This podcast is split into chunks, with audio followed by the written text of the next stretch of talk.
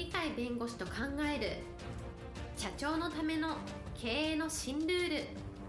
この番組では企業が選ぶ弁護士ランキングで税務部門1位に輝き70冊以上の本を出版し多くの経営者を支えてきた鳥飼茂勝が社長経営者独立希望者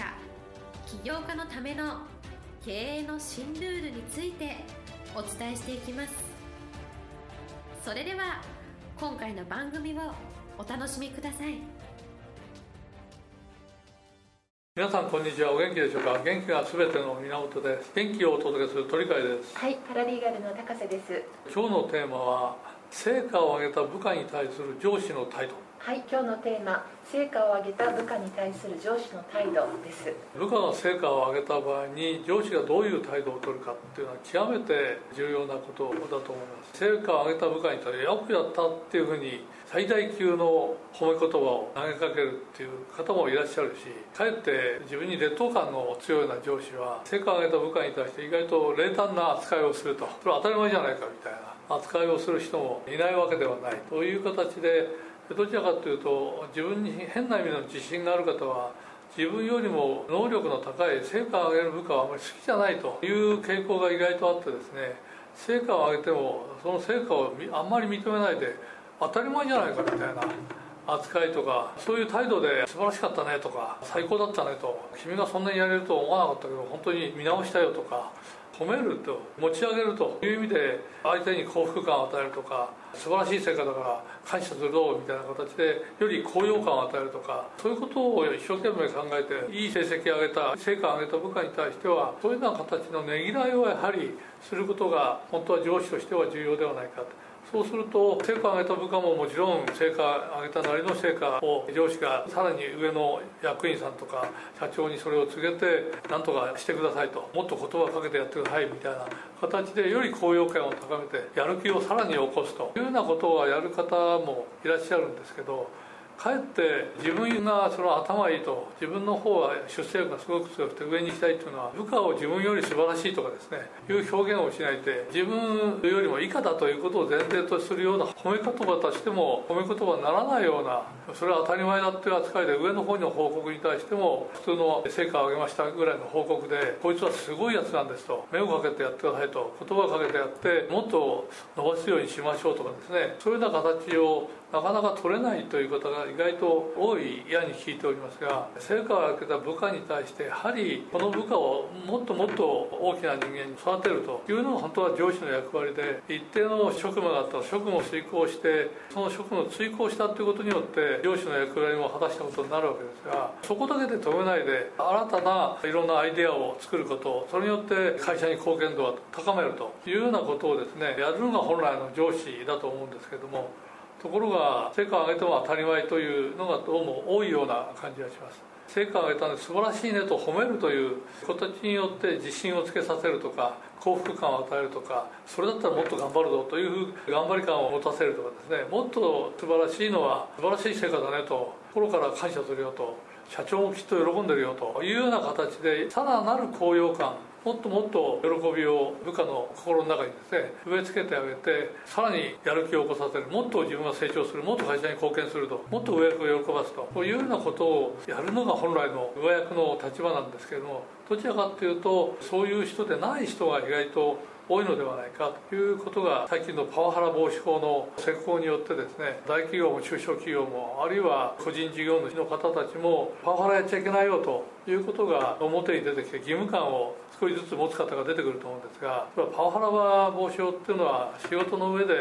上司がいろんな指示を出す。それを部下がやる際においてですね高い地位にあることを利用して部下に辛い思いをさせるみたいなそういうことを防止しているものでありますけれどもそのパワハラ防止法っていうのを考える場合にはそこの法律から入んないで上司と部下が会社の成果を上げて会社を良くしようとそれによって部下も良くなり上司も上から評価され会社も良くなりみんなが喜ぶこういうことを作るのがおそらく本来の仕事の作り方なのでパワハラをやめましょうという消極的な態度を中心に物事を考えて併用するとしたら高揚感がある幸福感がある。社会にもっと貢献しよう。会社に対してもっとあるいは自分の上司に対して上司がもっと上に行けるように社長に対して社長が喜んでくれるようにしましょうよというそういう前向きの上昇志向に基づく発想になかなかならないということがございますのでしたがって成果を上げた部下に対する上司の態度というのはパワハラ防止法を逆用した形でですね素晴らしい態度を取れるということがあればパワハラ防止法の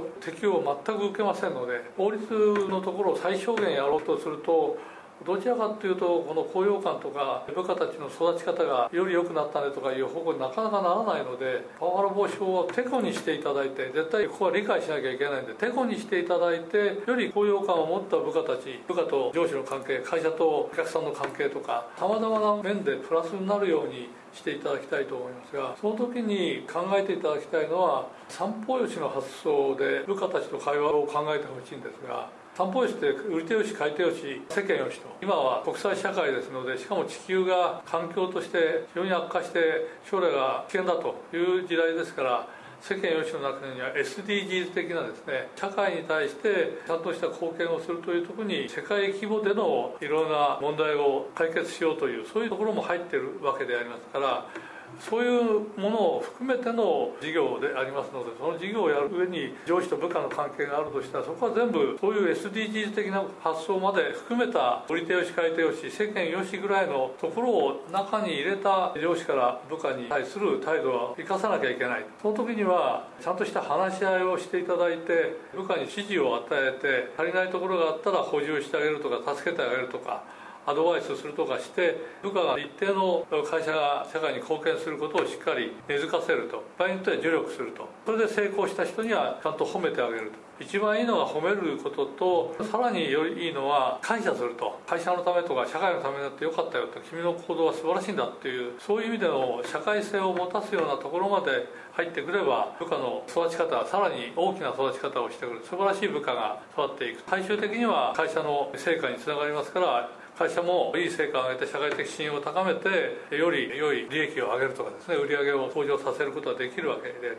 のでそういう意味での上司の態度いかんによって部下が育つ自分も将来がどうなるかあるいは会社とか会社が属するような社会がどうなるかっていうので全部影響するものでございますので成果を上げた部下に対する上司の態度っていうのは会社の将来を決めその会社が属する社会を決めあるいは大きく言えば地球全体に影響を与えるみたいなそういうものにつながるものでありますから成果を上げた時の部下あるいはうまくいかなかった時の部下も同じかもしれませんがそれとは逆に励ましを必要とし慰めも必要とするかもしれませんがしかしながら成果を上げた部下に対する上司の態度をしっかり抑えるということがその企業にとっても社会にとっても非常に重要なことなんだ単なる上司と部下との関係だけに終わらないんだということを理解していただければいいのではないかと思います。今日も元気で楽しい一日をお過ごしください。はいありがとうございました。